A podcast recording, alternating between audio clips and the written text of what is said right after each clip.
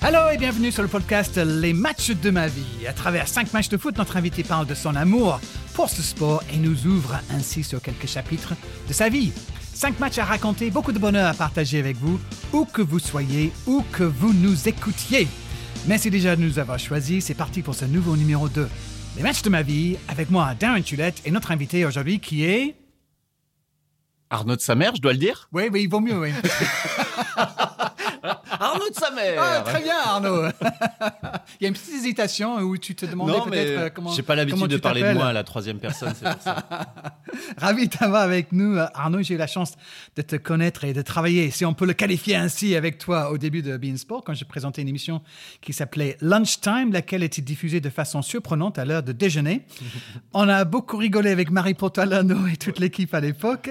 Et je sais donc que tu aimes le sport, mais est-ce qu'on peut dire que le foot est ton sport préféré? Ah oui, c'est mon sport. euh, le foot a guidé ma vie et le guide encore euh, depuis que j'ai euh, 7-8 ans, ouais. Ah, quand même, à Euh, ce point-là. ouais, parce à ce point-là, tu, es, ouais. euh, tu as d'autres passions. Oui, sport. j'ai- je suis un passionné de tous les sports, mais le, le- la, la base, le, le- le- le coup d'envoi de, de cette passion, c'est le foot. Ouais. Le foot, euh, qui j'ai joué en club pendant 18 ans, euh, donc euh, ouais, bien sûr, ouais. Ok, ça c'est établi et donc on peut partir sur cette liste bien sûr. des cinq matchs qui ont le plus marqué ta vie en Haute-Samer. Le match numéro un, c'est lequel et pour quelle raison? Alors j'ai dû te dire, euh, le 21 juin 1986, quart de finale de Coupe du Monde, France-Brésil. C'est exactement ce que tu as dit, Ouais, effectivement. ouais, ouais, Mais ouais, pourquoi ouais. ce À match-là? Guadalajara. Yes. au Mexique. Ben, euh, ce match-là, parce que alors j'ai hésité avec j'ai hésité avec le France-Allemagne de Séville 82, qui a été le, point de départ de ma passion pour le foot. Euh, J'avais 7 ans, j'ai vu euh, Séville 82 sur les genoux de mon père et c'est ce qui a déclenché ma passion. Mais je préfère France-Brésil 86 parce que bah déjà c'est plus joyeux au niveau du résultat. La, dramaturgie du match est incroyable et c'est intime- intimement lié aussi euh, à Michel Platini et mon rapport avec Michel Platini. Ce qu'il faut savoir, c'est que je suis passionné de football, mais je suis avant tout un amoureux de ce joueur. C'est l'idole de ma vie. J'ai grandi avec des avec des, des posters euh, de Platini qui tapissaient. Il y avait plus un centimètre euh, de, de- de vide sur les murs de mes chambres. C'était Platini, c'était des cahiers de Platini. Je connais les- toutes les dates, les, les- la carrière de Platini. Euh, Je, je, je suis fou de ce gars-là Incroyable. fou amoureux de ce joueur. Et en 86, il est au, sa carrière se termine quoi. Il est en fin de carrière. Il va prendre sa retraite en, en mai 87. Il jouera son dernier match avec la Juve au mois de mai 87, le 17 mai 87 précisément, contre Brescia, Juventus Brescia. Ah oui, tu rigoles pas quand tu, sais Ah non, que- non, non, quand non. tu dis que tu es Ah vraiment ouais, ouais. fan. ouais. Non, mais parce que j'ai pleuré ce jour-là. Je me souviens avoir pleuré. Donc euh, j'avais 12 ans et je me souviens être en, avoir été en larmes. De... Et d'ailleurs, il pleuvait euh, sur, le, sur le stade de la Juve ce jour-là. Euh, Platini joue son dernier match avec, avec la Juve et il pleut. Le, le ciel pleure la, la, la retraite de Platini. Donc je suis vraiment un amoureux de ce gars-là. Et 86, France-Brésil, euh, il marque son dernier but avec l'équipe de France, il égalise, euh, le Brésil euh, ouvre le score. C'est un match qui est d'une intensité euh, incroyable. Les Brésiliens jouent un football brésilien, mais incroyablement léché, léger, spectaculaire. Et, les Français résistent. Et Platini est blessé au talon, au talon. je crois que c'était au tendon d'Achille. Il avait cette petite blessure et donc on se, demande est-ce qu'il est nous sauvera? Et il nous sauve, il, égalise et, on finit par, par gagner au, tir au but. euh, avec ce, fameux tir au but de Luis Fernandez et, Thierry Roland au commentaire, vas-y mon petit. euh. et, euh, et Platini qui, qui, qui, qui, qui saute dans les bras de Fernandez de joie, comme s'il lui disait merci, grâce à toi, je prends pas ma retraite ce soir. Et, voilà, donc. Et c'est un match qui est resté euh, dans ma mémoire très longtemps. Je l'avais vu à la campagne. J'étais invité par un pote euh, dans une maison de campagne, je me souviens très bien. Et au coup de sifflet final, euh, enfin, à la, à la fin des tirs au but, quand la France gagne, on était sortis dans le jardin, on, avait couru, couru comme des dératés. On était gamins, on avait 11 Ouais. ans, tu vois, et on courait, on sautait en l'air. Et ah, c'était, ce sont des souvenirs qui sont fous, des souvenirs d'enfance qui sont dingues. 86, t'imagines, ça nous rajeunit pas. hein. Et oui, tu avais 11 ans, Ouais. effectivement, et ton amour pour Michel Platini donc euh, euh, s'exprime à, à travers ce match. Lui qui avait égalisé, c'est Careca qui avait marqué le premier but pour le Brésil. ouais, On est en ouais. quart de finale, effectivement. Et la France, champion d'Europe. a déjà sorti l'Italie, qui était le, le, champion du monde. Donc avant de jouer contre cette équipe de Brésil, la France, pour une fois, était peut-être euh, même favori, mais je sais pas, le Brésil, c'est quand même le Brésil. Et, c'est un match qui a marqué beaucoup, euh, beaucoup de gens qui ont vu euh, cette rencontre, parce qu'effectivement, il y a tellement de dramaturgie. Platini qui rate dans la séance de tir au but en plus. Son seul penalty raté avec l'équipe de France, ouais, ouais. il tire, il tire un tout petit peu au-dessus de la lucarne gauche. Il croise, il croise son tir qui passe un tout petit peu au-dessus de la lucarne gauche. Moi, j'aime bien ce joueur parce que il y avait aussi cette petite mauvaise foi de Platini qui dit que le ballon a légèrement bougé au moment où il tire et tout. Mais ah non, il s'est juste foiré, quoi. Il a juste, il s'est juste raté. Euh, Joël Batz qui fait un match incroyable, qui détourne. Euh, pendant le match, il détourne un penalty de Zico, il me semble. C'est ça, qui venait de rentrer en jeu. Voilà, Zico qui venait de rentrer en jeu, bravo. Et, euh, et, et Batz détourne ce penalty qui nous permet d'aller au tir au but. Et pendant la séance de tir au but, euh, de mémoire, je crois que c'est Socrates. C'est ça. Euh, ouais, Bats qui arrête un, tir, un, au début. un tir au but de Socrates. Et il y a un joueur aussi qui tire sur le poteau aussi, qui met un, qui met un poteau. Julio César. Julio César, voilà, qui joue en France à l'époque à Brest, non Il va jouer en France, il va jouer à Brest. Ouais, c'est ça. Et, et, et, Bats fait un match euh, fait un match euh, héroïque et, hum, et, voilà, je ne sais plus quelle était la question, mais c'est vrai que avant cette Coupe du Monde, tu as raison, tu as raison parce que on, est champion d'Europe, euh, la France est championne d'Europe et avant la Coupe du Monde, Platini il est vraiment au firmament, il est vraiment au top, il vient de gagner son troisième Ballon d'Or, euh, il est vraiment au top quoi. Et je me souviens, j'étais petit encore, hein, mm. et je me souviens d'interviews de, de, Français qui, de joueurs français ou d'un joueur français qui avait dit on a le meilleur joueur du monde, on, on, peut pas on peut pas rater cette Coupe du Monde quoi. On est on, est obligé de gagner, on a le meilleur joueur du monde. Et quand on connaît l'histoire, quand on sait quelle Coupe du Monde fera Maradona en 86 et le sacre des Argentins en 86, euh, euh, voilà. Mais euh, le, regret, c'est juste que Platini ait joué cette Coupe du Monde blessé. Mhm. C'est juste dommage. Comme souvent, en fait, quand, il, raconte son parcours. Il n'y avait que 84 où il était euh, plus ou moins à 100% et on a vu le résultat 9 buts en 5 matchs, champion d'Europe. Bref, on revient sur toi, né à Bordeaux le 11 mars 75. Tu as 11 ans, donc euh, pendant ce match à, Guadalajara, tu disais que tu as regardé ça euh, chez un pote. Hmm. Tu étais petit joueur de foot à cette époque-là? Tu jouais. ouais, bien sûr. Ah oui, oui, bien sûr. Ouais, j'ai commencé à jouer. Euh, euh, j'ai commencé à jouer à l'âge de, de 8 ans et à, à cette époque-là, oui, j'avais déjà intégré un, un club euh, à Rocancourt dans les Yvelines et, et c'était le, bonheur de ma vie d'aller à l'entraînement le mercredi et, et de faire mes, les matchs le samedi. On avait un maillot, le maillot du club était jaune j'avais le brassard de capitaine. Je, ah, c'était tellement une belle époque. Et tu jouais quel poste? Je jouais à l'époque un poste qui. L'appellation de ce poste n'existe plus. On appelait ça ailier gauche. Pardon, c'est la machine à café qui s'éteint. Ce qu'il faut savoir, c'est qu'on est chez moi, Darren est, chez moi et, il vient de se retourner, apeuré, mais non, c'est la machine à café qui s'éteint. Euh, ouais, je jouais, je jouais ailier gauche, voilà. Donc, euh, tu te souviens, à, à Auxerre, il y avait Pascal Vaillirua qui, qui jouait ailier gauche. Ces joueurs qui, ne, qui, qui, qui, longeaient la ligne de touche, qui débordaient pour euh, soit repiquer au centre, soit centrer. Euh. Maintenant, on appelle ça des pistons. Quoi, les, Avec quel niveau alors? Ah, je, je, me démerdais. Je me souviens avoir fait des sélections régionales, avoir euh, été pris aux sélections régionales pour jouer en, donc en région Île-de-France. Et on était 500 gamins au départ et ils en gardaient 20 à l'arrivée. J'étais dans les 20, donc euh, j'avais j'avais un, j'avais un petit niveau. Ouais, ouais.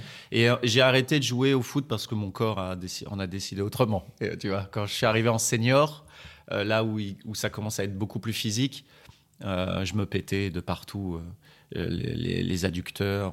Tu étais un peu frêle, c'est ça que Ouais, tu ouais, et puis surtout fragile des muscles, mm. fragile des muscles. Et j'avais un jeu, comment dire, j'étais ailier et, donc je faisais beaucoup d'accélération, tu vois, accélération euh, euh, sur accélération et, et, puis, et puis immanquablement ça pétait quoi. À un moment donné, ça pétait les adducteurs, les quadriceps. J'ai eu beaucoup de blessures euh, comme ça et donc au bout d'un moment, tu sais, tu, tu attends trois mois de te guérir, tu joues deux matchs et tu te reblesses, tu arrêtes. et, et, et, je me souviens aussi d'avoir eu une, une entorse, un, un défenseur qui m'avait saccagé la cheville et première entorse à la cheville gauche. Et à l'époque, la médecine J'ai l'impression d'avoir 90 ans. à l'époque. À l'époque, non, mais ça va paraître absurde à tous ceux qui ont eu cette blessure-là où euh, c'était une entorse et on m'a plâtré l'entorse. On ne plâtre pas une entorse, on n'immobilise pas une entorse, on immobilise pour des os, pour, pour que les os se recalcifient, mais les tendons, il faut surtout pas les immobiliser. Il faut justement, quand tu as une entorse, laisser un. C'est pour ça qu'on met des attelles pour qu'il y ait un petit peu de mouvement, mhm. pour que le tendon continue à fonctionner. Et moi, ces imbéciles m'ont mis un plâtre pendant, pendant cinq semaines. Mon entorse a jamais guéri et j'ai neuf entorses à la cheville gauche. Donc je continue à jouer au foot et dès qu'il y avait un petit, euh, un petit truc sur la pelouse, un petit caillou, bim, j'avais la cheville qui tournait et donc j'ai neuf entorses à la cheville. Donc tout ça a fait que je ne joue plus. Ok. Revenons sur ton enfance. Donc, quel, genre de petit gamin es-tu et quelle place a, le sport dans ta vie et, à la maison? Je suis un enfant euh, joyeux, euh, joyeux, entouré de frères qui, ont le bon mot, qui ont la, même, le même humour que moi et, et un humour qu'on hérite de notre papa aussi, qui est bien que ce soit un militaire de carrière, hein, c'est un homme très drôle et avec beaucoup de bah, très british, tiens, tu vois. Ah très, ouais. dans le, dans le pince sans rire, dans le hmm. deuxième, deuxième degré, euh, euh, un, peu, un peu absurde et tout ça. Donc, moi, j'ai grandi, et c'est ça aussi qui a, qui a éduqué mon humour. J'ai grandi avec cette, ces références-là. Et euh, donc, je suis assez joyeux, un peu. Je suis le plus turbulent, entre guillemets, des trois, mais tout en restant sage parce que, ben, euh, on n'est pas non plus dans une ambiance militaire à la maison, mais quand même, mon père, fallait pas l'emmerder, quoi. Donc euh, c'est pas le, c'est pas le bagne, c'est pas le camp militaire, mais bon, euh, fallait pas trop, fallait pas trop jouer avec lui. Et et puis et puis très très vite passionné de sport. Donc ça veut dire passionné de foot. Donc ça veut dire j'avais des balles en mousse dans ma chambre. Je me fixais des objectifs. si, la, si la balle atterrit sous le radiateur, euh, là, j'ai trois essais, je réussirai mon contrôle de maths demain, enfin tout ce que les. Donc je jouais dans la cour de récréation, je jouais euh, en bas de l'immeuble avec les potes, je jouais tout le temps, tout le temps, tout le temps, tout le temps. Le foot était, voilà, c'était, ça guidait ma vie, quoi. Et euh, plus tard d'autres sports, mais comme on est là pour parler de foot, je te parle que du foot. Sinon, ce podcast peut durer toute vraiment toute la journée.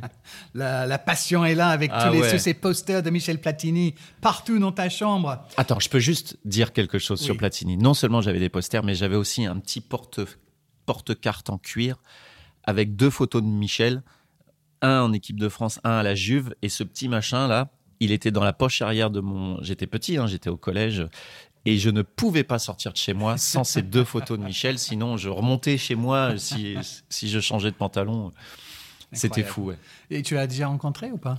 Mais non, figure-toi que non, ah. c'est incroyable. Mais tu aimerais ou est-ce que mais parce que parfois on dit il faut pas rencontrer parfois, ses idoles. Ouais, ouais, ouais. J'en ai. Ah que tu es quand même avec moi aujourd'hui. Euh, oui, c'est vrai. non, c'est en fait, alors c'est assez vrai ce que tu dis, c'est que je l'ai pas rencontré. Je pense que de par mon activité aujourd'hui, je connais plein de gens qui connaissent Michel. Tu vois, je suis euh, parrain de l'association Ella. Euh, et je sais que chez Ella, euh, on m'a souvent dit, mais il faut que tu rencontres Michel, machin. Et, et peut-être que je l'ai jamais rencontré aussi parce que au fond de moi, j'ai peur de cette rencontre, d'être déçu. Ce qui est certain, c'est qu'il est possible que je verse une larme et que je sois ému, très sincèrement ému, quoi, et que j'ai envie de le prendre dans mes bras et que, et que lui se dise mais merde. Ou alors si je le rencontre, il faut qu'il soit au courant. Il faut qu'il soit au courant de ce qu'il représente pour moi. Qu'il soit un peu briefé avant. Qu'il soit un peu briefé avant. Tu m'en occupes. Ouais, ok, ça va. c'est quelqu'un d'assez extraordinaire et, et, un peu spécial aussi. Donc, ouais, il faut, il vaut, tu as peut-être raison. Oui, je crois. que... mieux qu'il soit briefé avant. Bah, peut-être. Parce qu'il peut être. Euh, bah, pince sans rire aussi, hein, comme, ton papa. Ouais. Et très, très, très chambreur. Mais très, ah, très, très chambreur. Bah, je, je, le vois pas très souvent, mais j'ai eu la chance de, travailler un petit peu avec lui. Je l'ai croisé euh, il y a quelques semaines euh, aussi, quand on était chez lui à, à Cassé. Hein. J'étais pas chez lui, hein, mais je l'ai croisé dans la rue. Hein, et il a été restaurant. Il était question un jour que je fasse caddie il faisait un tournoi de golf et je devais être son caddie. Oh, euh, quelqu'un qui et, savait que j'étais fou de lui. Oui. Tu crois que la compétition a été annulée pour cause de pluie? Non. Mais oui. ah, t'étais à ça de, passer la journée. De passer la journée avec lui, ouais. Ah, ça aurait été parfait, ouais. Bon, ok, match numéro 2. Euh, on est le 18 mars 1993 désormais, une semaine après tes 18 ans, tiens. Et au Parc des Princes, le PSG va jouer un quart de finale retour de la Coupe de l'UEFA Ligue Europa aujourd'hui contre le Real Madrid. L'équipe entraînée par Arthur Georges avait perdu 3-1 à l'aller tu étais où pour regarder ce match? J'étais chez moi dans les Yvelines. Alors c'est marrant que tu poses cette question. J'étais chez moi dans les Yvelines, euh, au- à- toujours à Rocancourt.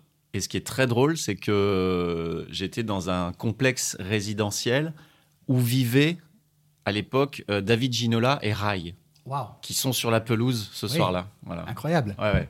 Et euh, il y avait Rai, il y avait Ginola et il y avait Antoine Comboiré aussi qui, était, euh, qui vivait là. Et donc, tu Et donc- ce match et et, donc- pourquoi tu l'as choisi ce... Alors, j'ai choisi ce match ce parce que j'ai choisi ce match, mais tu vas me prendre pour un fou.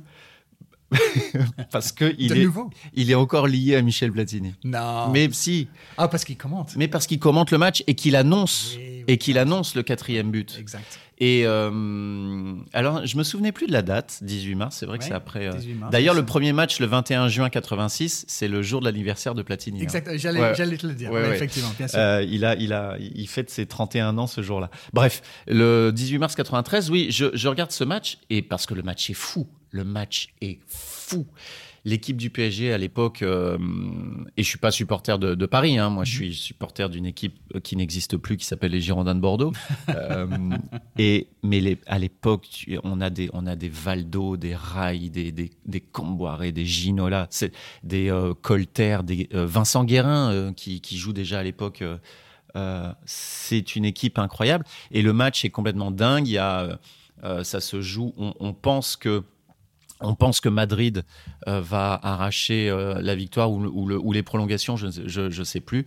Et au bout du temps additionnel, il y a ce coup franc euh, sur la droite, un centre de je, je ne sais plus qui, et Platini qui dit euh, c'est le quatrième. Il annonce avant, avant que le.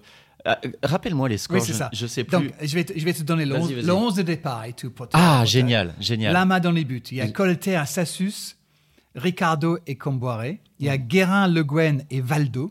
T'imagines le milieu de terrain? Guérin, Le Guen, Valdo On est pas mal. Oh là là là. Amara Simba était Mais titulaire. oui, celui qui Avec- faisait des, des retournées. Oui, avec Ginola et Weah. Oh, et Daniel Bravo va rentrer en jeu euh, ce soir-là.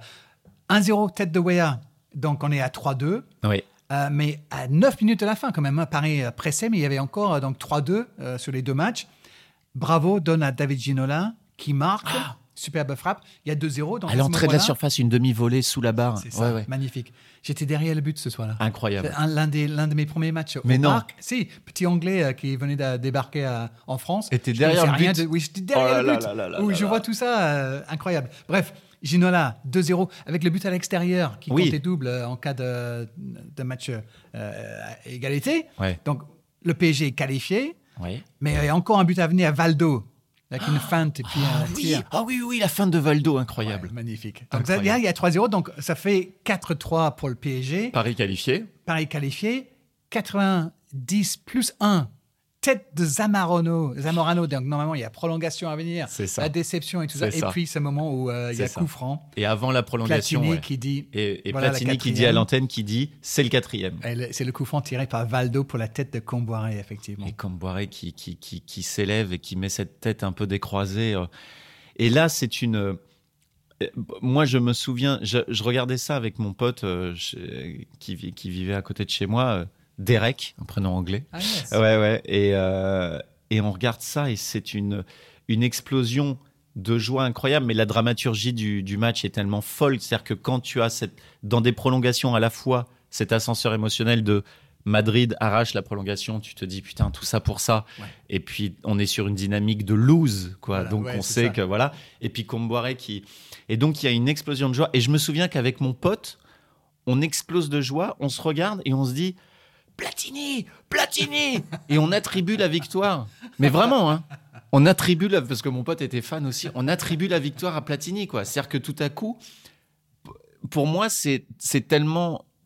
c'est- C'est-à-dire que pour moi, à ce moment-là, Michel renaît, quoi. C'est-à-dire que c'est Michel est sur le terrain, c'est lui qui qualifie la, la France. Et- En annonçant le but. en annonçant le but, c'est c'est lui qui c'est lui qui le fait, quoi. Et, et euh, C'est que c'était un super consultant. Et il voyait tellement de, les Ouais. choses avant les autres. hein. ben, Fabuleux. oui, comme sur le terrain. hein. Ouais. Formidable. Donc, effectivement, euh, ce match, je m'en souviens très bien. J'allais, venir, tiens, avec le, le billet du match parce que je l'ai dans une petite boîte non. à la maison et je l'ai oublié. Mais effectivement, oui, j'étais là et, et ce match-là, euh, c'est vrai que ça a marqué, euh, ça a marqué les esprits. Et ce qui, ce qui me, ce qui m'interpelle aussi dans, dans ce choix, c'est que tu es supporter donc de, de Bordeaux, ouais. mais là, tu as vibré pour le Paris Saint-Germain. Oui, parce que, parce que je suis pas du tout supporter. euh, moi, j'aime le foot, j'aime mon pays. Tu pas tribal par rapport à tout ça. Mais non, pas non, non, j'aime. euh, Voilà, je suis, je suis français, j'aime, j'aime, je- j'aime Bordeaux, mais, mais, mais je soutiens tous les clubs européens. J'étais fou de joie quand Marseille a gagné la Coupe d'Europe. J'étais fou de joie quand Paris a, a, a gagné la, a gagné la. Coupe- je veux pas choquer les Marseillais, mais Paris n'a jamais gagné la Ligue des Champions, on est d'accord, mais ils en ont gagné une petite quand même. Des vainqueurs des coupes. Voilà. Euh, mais, mais je me réjouis de tout. Euh, donc, euh, évidemment, là, le, voilà, on- ce soir-là, j'étais, j'étais quand même content, bien sûr.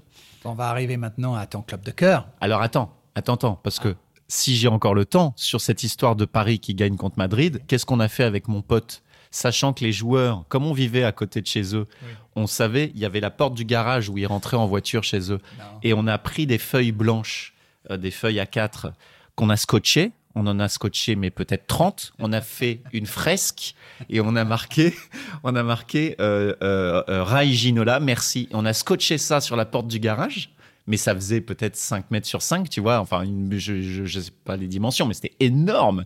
Et on s'est planqué dans un buisson jusqu'à 1 heure du matin en attendant que, les joueurs, euh, que, Ginola revienne du match. Et il est effectivement revenu avec, euh, avec sa voiture. euh, la porte s'est ouverte, s'est refermée. Déception totale. On avait passé trois heures dans un buisson à l'attendre, mais au moins il l'a vu, quoi. Et je pense que ça lui a pas fait plaisir. Il s'est juste dit, ça me fait un peu flipper qu'il y ait des gars qui viennent comme ça chez moi. Mais bon, bref, c'était marrant. C'est vrai que restons un instant sur ce, ce moment-là. Donc, tu as 18 ans et tu, fais quoi à ce moment-là? Je suis en, en terminale. Je prépare le bac. Je prépare mon bac, euh, je vais, je vais passer mon bac. On est au mois de mars, Mhm. donc je passe mon bac au mois de mai, juin, euh, voilà. Et, euh, Tu savais ce que tu voulais faire de, de ta vie à, à ce moment-là ou tu étais bah, loin euh, d'imaginer n- J'étais loin, loin. Là, à cette époque-là, je suis loin du théâtre et je suis loin de tout ça, ouais. Mhm. Je- j'en- ai fait un peu, mais comme tout le monde, à l'école, tu vois, au cours de, de théâtre, mais, mais comme tout le monde, quoi, sans du tout avoir une- le déclic pour ça. Donc non, à l'époque, je sais que je vais rentrer en fac, que je vais soit faire euh, du droit, euh, des sciences économiques, on sait pas, mais mais non, je sais pas du tout encore. Des, des études, c'est sûr, mais je, mais je sais pas quoi. En tout cas, pas ce métier-là. Ça, c'est sûr. Bon, on va, on va avancer alors dans le temps. Match numéro 3. Euh, on est le 19 mars 96. 19 mars, tiens, c'est toujours au- autour- Incroyable, Ouais. ouais. tu venais de fêter tes 21 ans cette, cette fois-ci. Et tes Girondins de Bordeaux reçoivent le grand AC Milan. Le Milan AC pour le match de retour. Quart de finale de la Coupe de l'UEFA, tiens encore. Encore. Euh, et les Italiens avaient remporté le match aller 2-0. Alors, j'ai préparé la feuille de match pour que tu puisses te rappeler Oh de, là là là de là. tous les joueurs et de tous les, les instants de cette rencontre-là. Pourquoi tu as choisi ce match-là et tu étais où pour le regarder? Alors, j'ai choisi ce match euh, parce que parce que c'est Bordeaux, parce que euh, parce que pareil, la, la, la, la dramaturgie du match est, est, est incroyable. Euh, bon, pas, de manière pas très originale, je suis euh, chez moi ou chez Derek? Mon pote Derek, mon Derek fameux. est encore là ouais, Ouais, Derek, il est encore là puisqu'il est aussi supporter de Bordeaux. C'est aussi, c'est pour ça que c'est mon pote. hein. Il aime Platini, il aime Bordeaux. Euh, alors, je ne sais plus si on regarde le Toi match. aussi, tu veux être ami avec un, un autre sa mère On regarde le match. Je sais plus si on regarde le match chez lui ou chez moi. Euh, 21 ans. euh, Ah, je, je, je, je pense que je le regarde chez lui. Euh, et euh, et le et le et le. Enfin, je, je sais pas s'il faut replacer, recontextualiser, mais le match est le scénario du match est, est fou et en même temps, dès les premières secondes, tu sais, il, il donne le coup d'envoi. Alors, je sais pas, tu veux donner la compo avant ou quoi? Ou je Non, vas-y, vas-y, vas-y. Tu, tu... euh, mais euh, moi, je tu la, as ressenti. je la, je la redécouvre, la, Mm. la, la composition. C'est, on a quand même une équipe de Bordeaux avec, euh, avec Lizarazu, avec Zidane, avec euh, Richard Vitzge, mais quel joueur Christophe Dugarry, euh, Dutuel, Philippe Lucas, Dogon. Ah, c'était très, très solide. Et Gaëtan Huard dans les, dans les, dans, dans, dans les buts. Bon, j'ai pas cité tout le monde, mais là, vraiment, c'est, c'est une équipe de Bordeaux. Quand tu vois avec le recul les noms, tu te dis, c'est quand même une grosse équipe. Et pourtant, Quand tu regardes, pardon, mais quand tu regardes l'équipe en face. et l'équipe en face. Avec Fabio Non, non, mais- Capello sur le non, mais y a et que des superstars. Non, non, alors regarde. euh, euh, Albertini, Di Canio, Locatelli, Tassotti, Ambrosini. Là, je viens de citer le banc de touche. donc, donc sur le terrain, on a, euh, on a Yelpo dans les buts, Panucci, Maldini, Vieira, Costa Curta, Baresi, Eragno, De Sailly, oh là là, De Sailly, Georges Weah, Roberto Baggio et Donadoni. C'est quand même dingue. non, c'est fou. Et que vous avez quand même gagné ce match. Ouais, ouais. Et, pas seulement gagné, mais pas 3 buts à 0 pour vous qualifier pour les demi. Ce qui est dingue, c'est que cette année-là, en plus, Bordeaux, ils jouent presque la relégation. C'est-à-dire que, bah, j'exagère un petit peu, mais en championnat, ils sont 14e, 15e, c'est pourri. Et ils font un parcours européen qui les amène jusque-là. Oui, d'ailleurs, ils ont même euh, l'essentiel entraîneur euh, en quelques semaines. Oui, c'est ça, avant et, euh, et ils font un parcours européen qui les amène à, Milan en quart de finale. Ils prennent une petite rouste au match aller. Et au match retour, il y a, y a quelque chose dans le discours des joueurs il y a quelque chose qui se, tu sais, quelque chose dans l'air qu'on palpe nous les euh, supporters? On palpe un truc, on palpe un. En tout cas, les joueurs nous font comprendre que ah, c'est peut-être pas si perdu que ça. Il y a de l'espoir. Et un souvenir très précis, le coup d'envoi est donné, et je vois l'équipe des Girondins qui jouait en Grenat ce soir-là. Je vois l'équipe des Girondins, mais sprinter vers la surface de réparation milanaise, faire un pressing. Mais les premières secondes, un pressing de dingue, comme des morts de faim. Ils se jetaient sur tous les ballons. Bah, bah, ça allait au contact, ça allait. Et je, regarde Derek et je dis putain, mais ils vont le faire, c'est con. Et dès les premières minutes, tu as Tolo qui marque le, but. Et là, à partir de là, l'escure entre en fusion. Zidane, Dugarry font, enfin toute l'équipe fait un match incroyable. et, ils arrivent à faire 2-0, 3-0 à gagner ce match. C'est, Et ils iront en finale d'ailleurs. De Ils iront en finale de la Coupe d'Europe. Deux passes D pour, euh, de Zidane pour Dugarry et, 3-0 effectivement à la qualification euh, dans une ambiance de, de, folie. Ouais, c'est, pour moi, c'est le, c'est, le plus beau, pour être supporter de Bordeaux depuis presque 40 ans, pour moi, c'est le match le plus fou, le plus émotion... émouvant, euh, et avec le, voilà, le plus de. C'est l'escure a tremblé ce soir-là, quoi. Il y avait, il y avait, ouais, c'était dingue, c'était dingue. C'était magnifique cette performance et euh, malheureusement pour vous, à la fin de la saison, euh, Zidane parle à Juve, Dugas, bah tiens, il va à Milan parce qu'ils ont bien aimé ce qu'ils ont bah, fait. Ils, ont, bien aimé ce qu'ils ont vu. Tu ne fais plus jamais ça contre nous, tu viens chez nous. Et Lisa, il part à Bilbao et voilà, c'est la fin de, de ces trois-là avec euh, les Girondins, évidemment, trois ans plus tard. Bah tiens, on verra. Euh, vous écoutez les amis, les matchs de ma vie, le podcast de où notre invité raconte les 5 matchs de foot qui ont le plus marqué sa vie. On arrive au match numéro 4. Dans notre sa mère, l'homme le plus élégant du PAF, mais l'homme qui ne s'appelle pas vraiment sa mère. Peux-tu bien nous expliquer comment tu as changé de nom, Arnaud? Parce que là, c'est une histoire de scène. Oui, c'est une histoire de scène, ouais. Je, venais de découvrir l'improvisation théâtrale euh, et, et, je fais mon tout premier spectacle en public. Euh, je fais un match d'impro euh, et, à l'époque, j'ai pas de nom de scène, tu vois. Euh, c'est Arnaud de Cédry, mon vrai nom, et, je joue comme ça. Bon, bref, et je fais mon premier match d'impro et l'arbitre donne comme thème d'improvisation la vie de ma mère. Donc, il va falloir faire une improvisation sur le thème la vie de ma mère et je monte sur scène et enfin j'entre en jeu et là je suis tétanisé par le trac, par le public. C'est la première fois de ma vie que j'improvise en public et euh, il n'y a rien qui sort de ma bouche.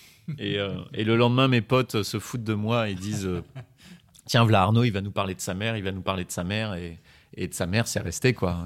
et comme il y a une petite consonance avec mon vrai nom de famille qui commence par TS aussi, de Cédric, euh, bah voilà, sa mère est devenue un pseudo, pas un nom de scène puisque j'étais pas professionnel, tu vois, euh, mais c'est devenu un pseudo euh, de mes potes, quoi, un pseudo amical.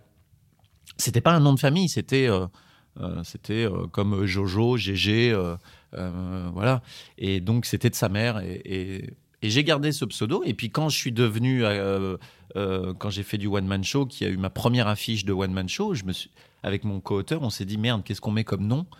Et on s'est dit, bah, on va rajouter Arnaud devant de sa mère. On n'était pas très convaincus par le truc. Et on a mis Arnaud devant de sa mère. Et ça, voilà, ça, ça, fait, ça a fait de ça un nom de famille. Il y a beaucoup de gens qui pensent que c'est mon vrai nom de famille. Une fois, euh, J'étais en tournée avec Palmade euh, de théâtre et, et la fille qui s'occupait des billets d'avion pour, euh, pour nous, parce qu'on partait jouer, je sais plus où, en Corse, je crois, Ouais. il fallait prendre l'avion. Et elle avait mis Arnaud de sa mère sur le, Ouais. à la réservation Air France. Ouais.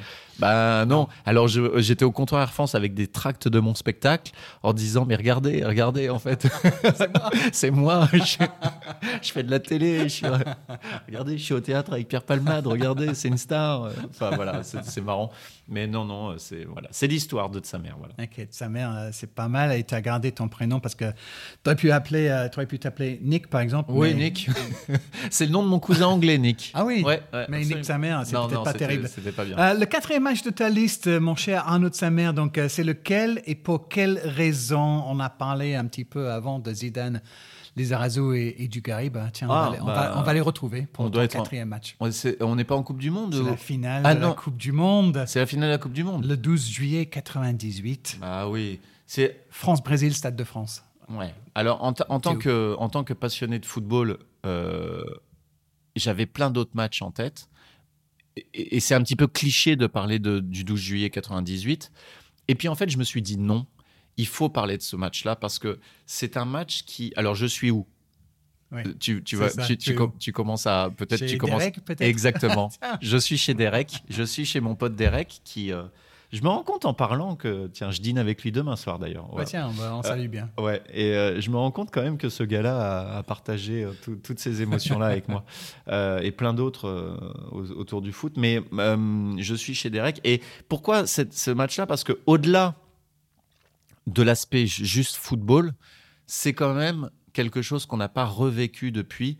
C'est quelque chose qui avait plongé la France dans une espèce d'euphorie qui dépassait complètement le stade du, ouais, le stade du sport et euh, c'était euh, pour moi, c'est encore aujourd'hui pour moi un souvenir de, de, de plénitude, de bonheur national, de tout le monde était euh, de bonne humeur, joyeux, content. Ça, dépassait le cadre du foot et c'est pour ça aussi, c'est pour ça que je, trouve ça, je l'ai mis dans, dans ma liste parce que ça fait partie aussi de ce pourquoi j'aime le sport et des valeurs du sport, c'est-à-dire que ça, à un moment donné, ça transcende les gens, ça transcende les humeurs, les. euh, euh, alors on va me répondre à ça. euh, même en juillet 98, il continuait, il continuait à, à y avoir de la misère dans les rues, des injustices sociales, etc. Oui, oui, oui. Mais globalement, globalement, la France a ressenti quelque chose qui était assez extraordinaire. On, a, on parle à l'époque de la France black blanc beurre, euh, de, de, de-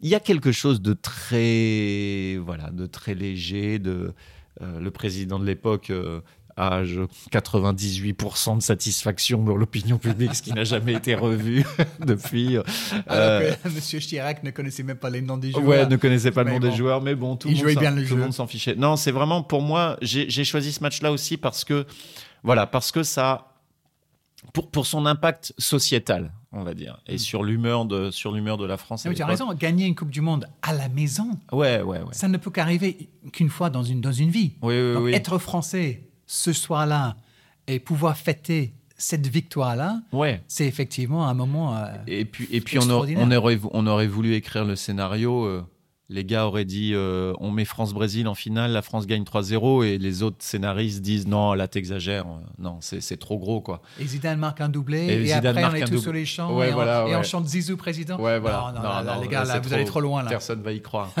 Euh, on élimine les Italiens avec un penalty sur Oui. la barre. Enfin, ouais, bon, bref. Euh, non, personne n'y croit. Et, et puis aussi, j'aime bien, j'aime bien parce que parce que c'est aussi Aimé Jacquet euh, qui est détesté, critiqué, tout ce que tu veux, moqué euh, par. euh, bah, c'est pas un secret, hein, le, journal L'équipe qui rentre, euh, qui fait une campagne contre Aimé Jacquet. Et d'ailleurs, ils- ils- les journalistes de l'époque assument encore aujourd'hui le fait de dire Mais non, mais on continue à dire que c'était n'importe quoi et qu'on n'y croyait pas et que c'était pas. On, on continue à dire bravo, mille bravo, mais Mhm. on maintient nos propos que avant la Coupe du Monde, Jacquet nous paraissait faire des choix qui étaient incohérents, euh, pas il n'y avait pas un énorme enthousiasme Pas du euh, tout. derrière cette équipe avant la Coupe Pas du du Monde. tout. Ouais, ouais, pas du tout. Euh, ils font une, une Coupe d'Europe 96 euh, qui est encourageante sans plus, euh, éliminée par euh, le en 96, je ne sais. pas. on n'a pas joué l'Angleterre. En demi-finale. Oui, on. C'est pas par les ah, Tchèques. Si, tu as raison, par les Tchèques. Euh, voilà. Et donc on fait une, on fait une Coupe d'Europe qui est encourageante, un peu frustrante, mais encourageante. On se dit. Euh, bon, et puis, et puis finalement, Aimé Jacquet, on découvrira qu'Aimé Jacquet avait parfaitement préparé son plan, quoi. Et surtout, Jacquet, et ce qui est important aussi dans ce match-là, Jacquet met en lumière aussi quelque chose de très important, qui est le, la vie du groupe. Et, quelque chose dont euh, Didier Deschamps va hériter. Euh, Deschamps qui est dans le groupe à l'époque. Et, et, ce, ce que va utiliser Deschamps dans euh, sa success story après avec l'équipe de France, c'est de privilégier le groupe et la, vie de groupe par rapport à des prestations et des talents individuels. Euh, euh, voilà. Ce qu'on a pu d'ailleurs reprocher à Deschamps. Tu fais référence euh, au fait qu'il n'a pas pris Cantona, il n'a pas pris Ginola, il n'a pas pris Anelka. Exactement, oui, oui. Et, et, et, et, quand, quand Deschamps se passe de certaines personnes plus tard, c'est exactement dans la même optique. Mais parce que Deschamps a vécu ça avec, avec Jacquet en 98 et et, euh, et quand on découvrira le, le... Et tu vois, juillet 98 aussi, France-Brésil 98, c'est aussi le c'est aussi Les yeux dans les bleus, ce documentaire incroyable. C'est la première fois qu'on voit ça, mhm. nous, euh, et qu'on découvre le foot de l'intérieur. Et quand tu regardes Les yeux dans les bleus, euh, tu vois ça très fort, la vie de groupe, le, le la, la, la, la, communion qu'il y a dans, cette, dans, dans ce mhm. groupe. Et il n'y a pas de hasard. Et quand tu, ça explique très clairement pourquoi en 2002 ça marche pas. Ça explique très clairement pourquoi en 2010 il y a Naïsna, le bus de Naïsna. Et, quand il n'y a pas ça, c'est et ça explique pourquoi en 2018 aussi euh, ça marche parce qu'il y a une vraie euh, pourquoi ça a failli marcher là en, 2022. C'est le secret en fait. C'est le secret. Il y a très peu d'équipes championnes du monde où il n'y a pas un, a pas un esprit euh, de groupe très fort. Donc toi et Derek, vous venez de regarder le match à la télé. Vous faites quoi après? Euh, après, vous n'avez pas beaucoup couché Non, évidemment que non. On va pas sur les champs parce que on a un peu peur. de l'effet de foule. Il y a beaucoup de monde. Ouais, on va, euh, on était euh, donc dans les Yvelines, on va à Versailles, qui est un peu plus, comment dire, calme, mais mais quand même très très fait. Mais toutes les villes de France à l'époque étaient, et donc on sort quand même, on sort quand même, et c'est bah, c'est euh, partout pareil en France, c'est-à-dire qu'on prend dans les bras des gens qu'on ne connaît pas, qui sentent plus ou moins bons, qui ont un taux d'alcoolémie plus ou moins élevé, mais on les prend quand même dans les bras, on s'embrasse, on est voilà, c'est cette euphorie là. Non, non, c'est euh, et c'est une euphorie qui va durer euh, des jours et des jours et des jours. C'est ça que j'allais dire parce qu'effectivement derrière, on est le 13 juillet, donc veille de, de, fête nationale, il y a mm. les, balles de pompiers, il, y a, il, y a, il y a tous ces, ces, célébrations qui sont là tous les ans, mais là, boosté par cet élan absolument extraordinaire. J'ai vécu ça aussi en tant que petit anglais ici à Paris.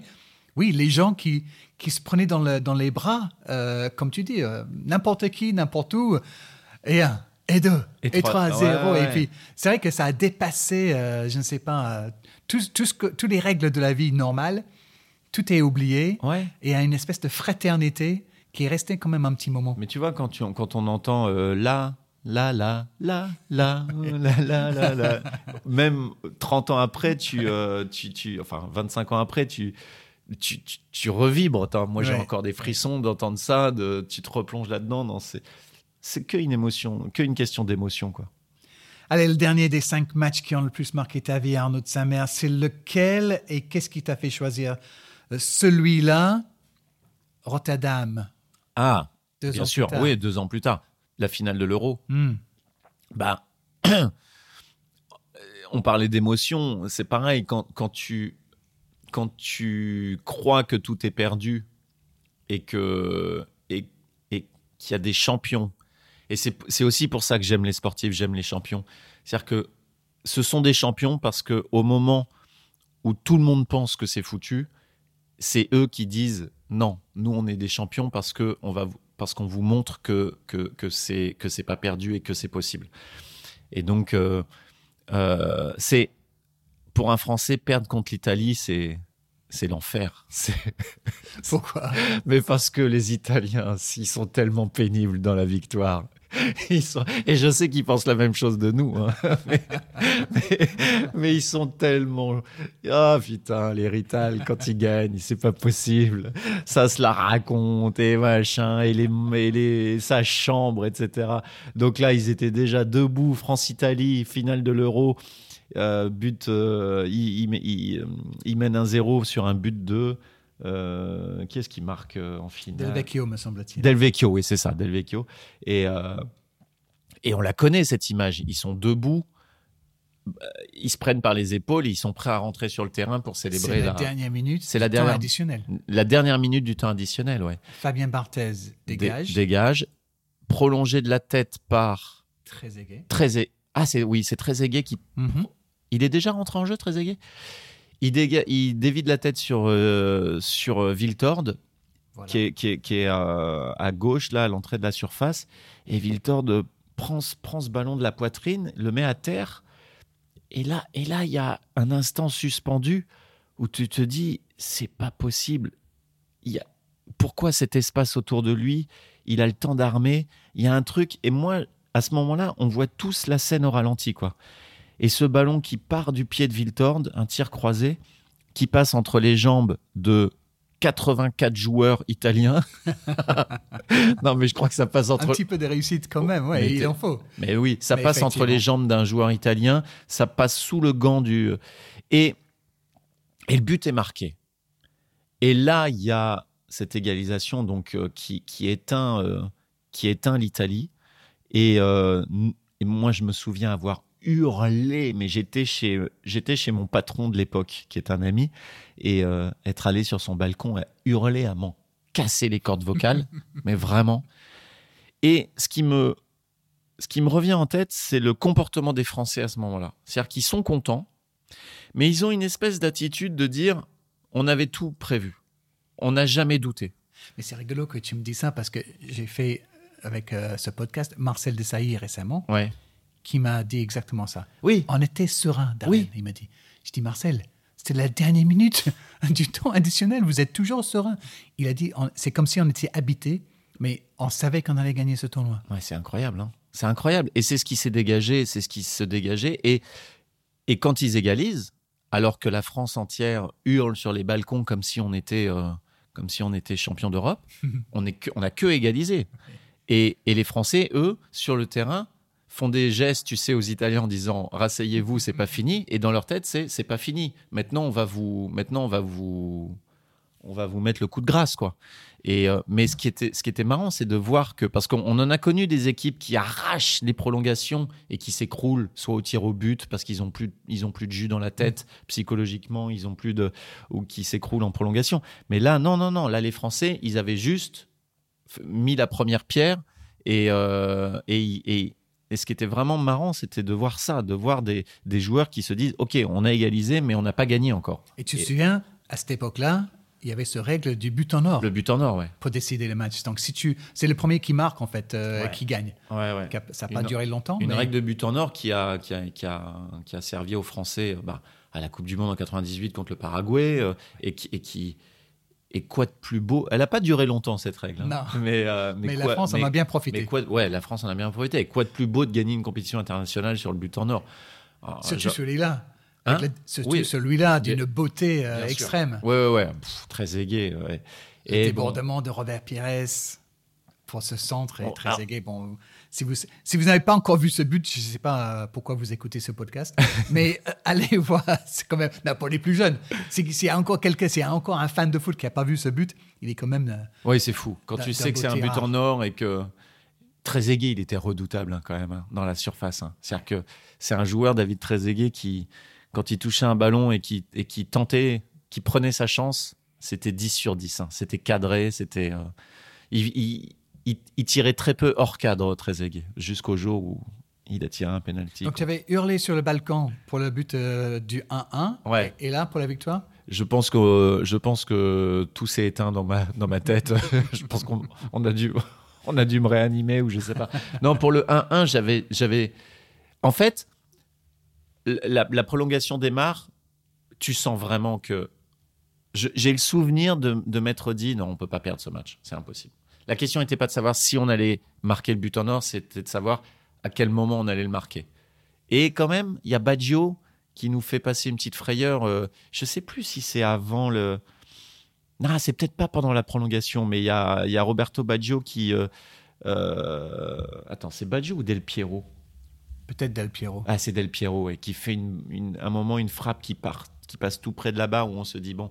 Mais, mais pendant la prolongation, globalement, j'ai quand même le souvenir de, de, me dire on est en train de les manger, quoi. On est en train de les bouffer. Et puis surtout, eux, faut se mettre à leur place. Hein se faire égaliser comme ça la dernière seconde, euh, tu abordes la prolongation, tu un peu, as les jambes un peu coupées. Hein.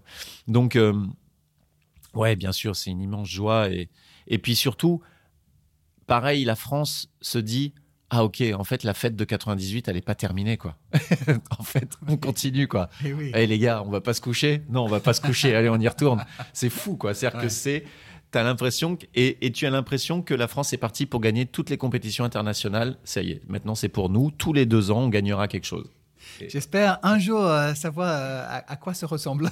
Ça ressemble parce que, franchement, tu racontes ça en anglais, je ne sais pas ce que c'est de gagner un tournoi international, tu sais. Mais, eh ben non, mais ce qui, rendra d'ailleurs la désillusion de 2002 encore plus violente pour, les, pour, les, pour les Français. Que, bon. Euh, mais tout ça, 98-2000, ça instaure aussi en France la culture de la gagne. C'est-à-dire qu'on a appris à gagner et, et ça ne devient plus une surprise. Et quand même, quand tu regardes le palmarès de la France depuis, euh, depuis 96, 98, ça reste quand même beaucoup de finales, beaucoup de. Voilà, on a appris à gagner. Quoi. Vous êtes des petits gâtés. Ouais, ouais, ouais. bah oui, j'avoue. et c'est déjà pas mal. Bah ouais, ouais, quand même.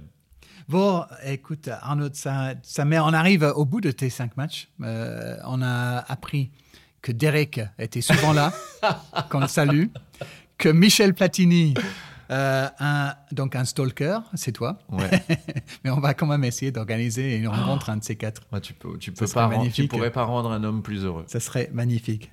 Bon, merci d'avoir partagé ces moments avec nous. Je suis ravi. J'espère que j'ai pas été trop long. Je, tu, vas certainement avoir beaucoup de montage à faire. Pas du tout. Pas du tout. On ne monte rien. C'est in-out euh, chez nous.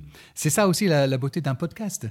Les gens peuvent écouter ça là où ils veulent, ils peuvent arrêter et recommencer euh, dans le métro, sur le vélo, euh, en marchant, dans le train, dans la voiture. Bref, euh, on est ravis d'avoir passé un moment avec toi, mon ami, et on te souhaite plein d'autres matchs mémorables à venir. Merci beaucoup et merci à vous de nous avoir écoutés. Si le podcast vous plaît, n'hésitez pas à partager avec vos amis. Et si vous n'avez pas aimé, eh bien, vous pouvez toujours envoyer un lien à vos ennemis. Vos commentaires sont les bienvenus. N'hésitez pas à nous donner au moins 5 étoiles sur la plateforme où vous nous écoutez. Et à très vite pour un nouvel épisode de Les matchs de ma vie. Bye bye.